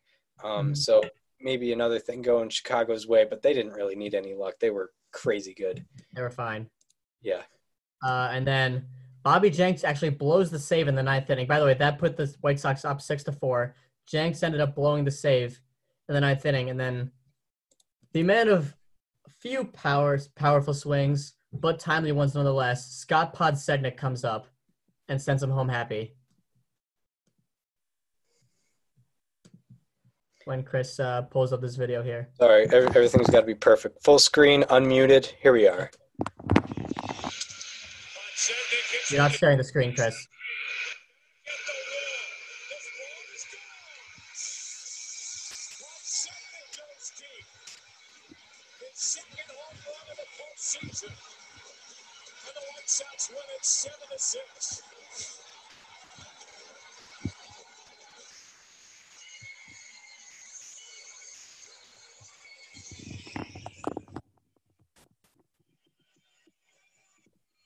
Just a classic, classic game. That's right. Scott Podsednik with zero home runs in the regular season walks it off for his second home run in the postseason. Of course. And like, also you have to consider that's like 40 degree weather. yeah, It- ball's it- not carrying. Maybe it's the wind of the windy city, Chicago. I don't know. even Uh, still. Game, game three was the longest home run in World Series history by innings and by time. Uh, this this no longer stands due to Ian Kinsler. That's okay.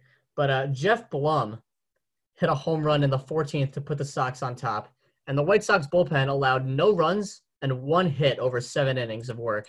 Also, Mark Buehrle got the save in this game, the first save of his career. And Chris is going to pull up the Geoff Blum home run. By the way, this was Blum's only plate appearance in the World Series. He Yeah, finished he finished with a 1,000, 1,000, 4,000, 5,000 quadruple slash line. That's perfect. It can't get any better than that. Yeah, and in the um, in the World Series DVD, uh, they actually had he was mic'd for batting practice. Yeah. He was like, "Oh, I might be able to get in. You know, there, there's no DH here, so I might be able to Mhm. get in. You know, try to try to hit something good." This is the And- last guy off the bench. Yeah, over he did, and also you have to consider he's been sitting there for four and a half hours, maybe. Yeah. just waiting and uh, comes off the bench and uh, our prep sheet again. I have to move this. Okay, here we are. And uh, yeah, he comes off the bench. It's the 14th inning tie game. Been a tie game for a while. So here's Geoff Blum uh, on a 2-0 count.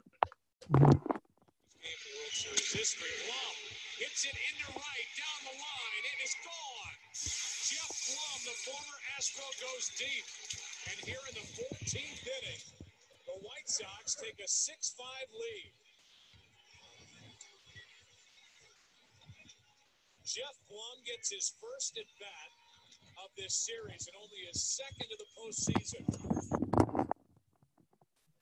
And that's making the best of your opportunities right there, Chris. Absolutely. So the White Sox go on to win. They're one game away from the World Series, the victory. And in game four, we get a we get a good old fashioned pitchers duel. Freddie Garcia and Brandon Backe both pitched seven shutout innings, and something has to give, and it did in the eighth inning.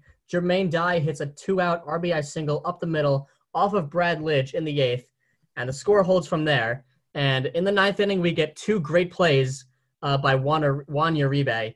And Chris, why don't you pull, play both of those clips to end the storybook season for this team?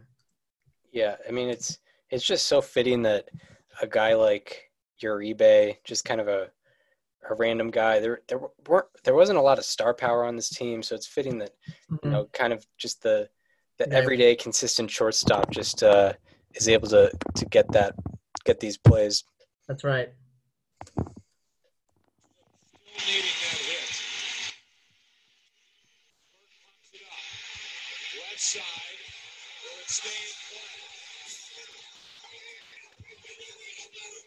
Catch is made by Uribe, an unbelievable grab. Ending up in the crowd as he pulls in out number two in the night. What a remarkable play with his back facing first base, catching it, and then tumbling into the crowd here at Minute Maid Park. My goodness. What a play. So now two out. The White Sox one out away. So that would be the second out of the inning. Yeah, so that's out number two. Uh, still a tight game. You still got a man on. Uh, still got a man on first. Guys to worry about. And second. Um, yeah, uh, yeah, guys to worry about. And Uribe, he makes a great play there. it looks like we're getting an ad. It's hard. It's hard doing this, but uh, yeah, you got you got two down, man on first. It's a one nothing game. Anything can happen here. Uh, a hit would kind of mess things up. So here we are for uh, History. for history.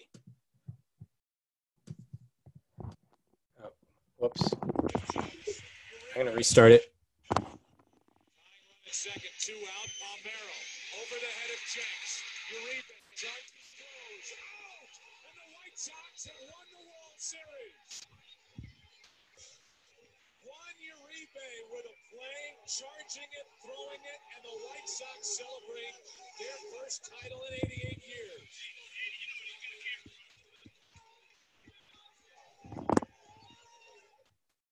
So there it is.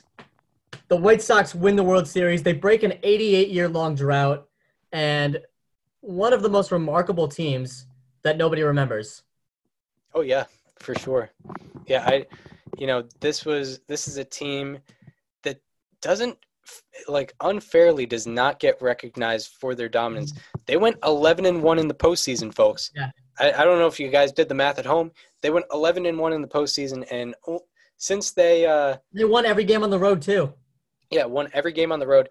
And since um, since they brought the three series format um, in nineteen in nineteen ninety five, uh, since they made that playoff format, only one other team has only lost one game in the playoffs. That was the nineteen ninety nine Yankees, who, you know, I imagine he was on paper far better than the White Sox, but the White Sox were right up there in terms of postseason dominance for sure.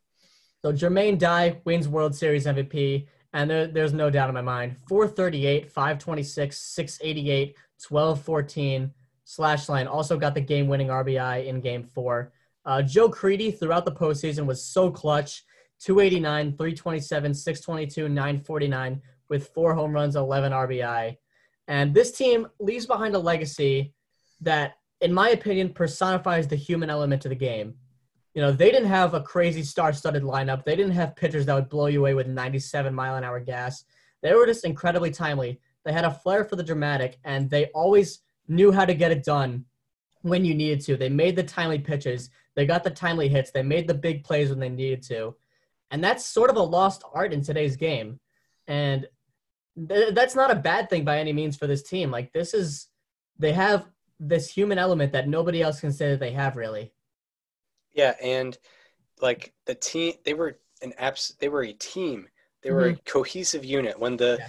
when the pitcher when the pitchers gave up more runs, the offense was able to match them. When the when when the lineup was kind of going uh, cold, the the pitching staff was able to to hold it together and Yeah. make sure they were able to win the game every single time. And one last thing, uh, I forgot to mention this earlier, but I guess it's better that we do it now. Uh, in 2014, Paul Konerko retired with the White Sox. He played his entire career there, and they had a ceremony beforehand during the game, and they actually brought out the guy who caught his grand slam in Game Two, and he returned it to him, and it was a really cool gesture. Uh, we have a video that we're going to play in just a moment, but I mean, a defi- know, one of the defining moments in this franchise's history, and to bring it all back and have it to have it come full circle in the hands of Paul Konerko, the best player on this team on the offense, and the the face of this franchise was just super fitting, and it was really nice to see. Yeah, how when did he get it? Yeah, he got his number retired pretty much immediately. Yeah, uh, he he's eligible for the Hall of he was eligible for the Hall of Fame ballot this year. Uh, I don't believe he got in, uh, but that's okay. That's not important. What's important was that he led this team uh, to championship glory for the first Yeah, time. in 88 years. Definitely a White Sox legend. He's not going to have to buy any alcoholic beverage in in the south side of Chicago at least Mhm. uh, in the near future. Really important ball. The ball that you hit for the grand slam home run. Well, well, Brooks, Brooks Boyer, our senior vice president, was determined to find that ball. And Shout out to uh, Hall of Famer Jim Thome in the back. found it. It was owned Yeah. by a gentleman named Chris Claeys. We sought him out. We asked him if he would bring the ball and give it to you. He did not hesitate, and he's here now to present it to you.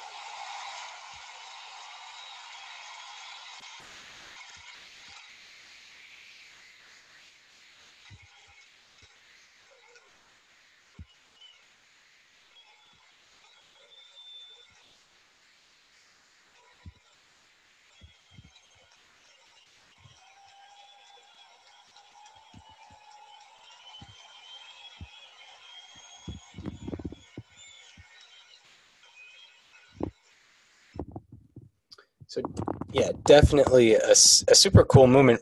Mo- a super cool moment for both guys. I mean, I- imagine being the fan. Like you get to you get to uh, deliver the most famous home run in his career uh, to him. History of your franchise too.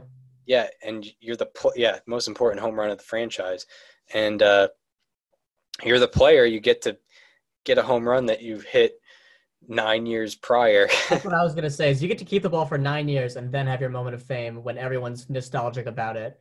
yeah, that's big time. That's big time. Um, so that'll close the door on the 2005 Chicago White Sox. A great team, a great team, For sure. And Probably- a lost art of, of team building. I mean, like, uh, I mean, I I wouldn't go. I don't know if I can go through every team, but maybe the most overlooked World Series team of the century. You could definitely say that, and we're here to change that. Yeah, and you know, We are. We, I we have both become big time advocates of this team throughout this week of research, and Yeah. I mean, the like th- this picture behind me alone. This is the four pitchers who threw complete games in one series with their pitching coach. Something that you're never going to see again. I'll say it a thousand times. It's never going to happen again. yeah, and it's about the team. You know, there were neither of them. Uh, none of them won the Cy Young. Uh, they didn't have an MVP winner. I think it- was like fifth or sixth. Yeah, it wasn't a star-studded bunch. It was just guys who, who played as a team, and you know, each starter. There's a lot to respect about that, and you gotta you gotta love Ozzie Guillen too. yeah, each starter did their, did their job, and of course, they had a great manager to lead them to lead the way. So that leads us. That closes the door on the 2005 White So- White Sox. Make sure to remember them. Keep them in your thoughts when you're talking about the great teams, especially when you're talking about great teams of like the 21st century in Mhm. recent memory. But that leads us to probably the most most exciting part of the show, at least for us. Yeah, Um, this is this this moment determines my whole week. yeah, determines our whole week, determines who we're thinking about in the baseball world, because there's no one else to think about. Exactly. So, uh, uh, I picked first last time, so you're gonna go ahead. Number one through thirty. number one through 30, uh, the team we will be talking about is uh, team number 28. Team number twenty-eight. Ooh, well, isn't this just hilarious, Chris? We're gonna talk about the World Series champion 1993 Toronto Blue Jays. Let's go. playoffs. Because I, was looking at this team and I was like, this is a pretty cool team. Yeah. We are talking about, yeah, as we've talked about Paul Molitor's great performance. Uh, we get into the 1990 That is perfect. Blue Jays. Yeah. Go. Let's go. I'm excited. I'm excited about next episode. And I guess it's my turn now. Number one It through 30. your as well. turn. Pick a number, 1 through 30. We're going to go with number 18. Number 18. Mhm. we are going a man with a man who finished with exactly 3,000 hits. Roberto, Clemente. Roberto Clemente. One of the best, the best humanitarian in all of baseball. A man who arguably should have his number retired through the whole league. Yeah, definitely. If there's a second guy who should who should have his uh, number retired, it's Roberto Clemente with number 21. Played his entire career with the Pirates, and it's gonna be a it's gonna be a fun one. It's gonna be a fun one for sure. Yeah. So, yeah, that's that leads us to the conclusion of our episode. This was a bit of a bit of a long one. I think it was it ran near two hours. I don't know if it, It definitely if it went was, over two hours.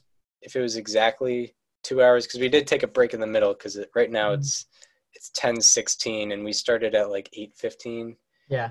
Um, so yeah, so I hope you all enjoyed this episode where we talked about uh, Paul Molitor and the 2005 Chicago White Sox. Very fun. Uh, so if you want to, if you're listening just on audio and you want to check out video, uh, our YouTube channel is STBNL with Chris Gionta and Daniel Curren. I know it's I know it's a lot to type in, but you know, once you get in the search history, you, you can just click it. But uh, yeah, you can subscribe to that. You can watch um, all of our episodes. Also, uh, if you want to follow me on Twitter, you can go to at Chris underscore Gionta. If you want to follow Daniel on Twitter, that's at Daniel underscore Curren. Curren. Yes, C U R R E N. The popular I way is uh, but that's not how it is. Yeah, I am G I O N T A. Um, Mhm. if you didn't know that, but I mean it's in it's in our show title, so I think you should you should be able to get that. Um, I hope you enjoyed this episode, and I hope you will enjoy our next episode, uh, which will be showing up on YouTube. I know that for sure. I don't know about Apple Podcasts because they they're they've had a delayed response, but you will see our next episode on Wednesday, next Wednesday when we will be talking about Roberto Clemente and the 1993 Toronto Blue Jays. See you next week.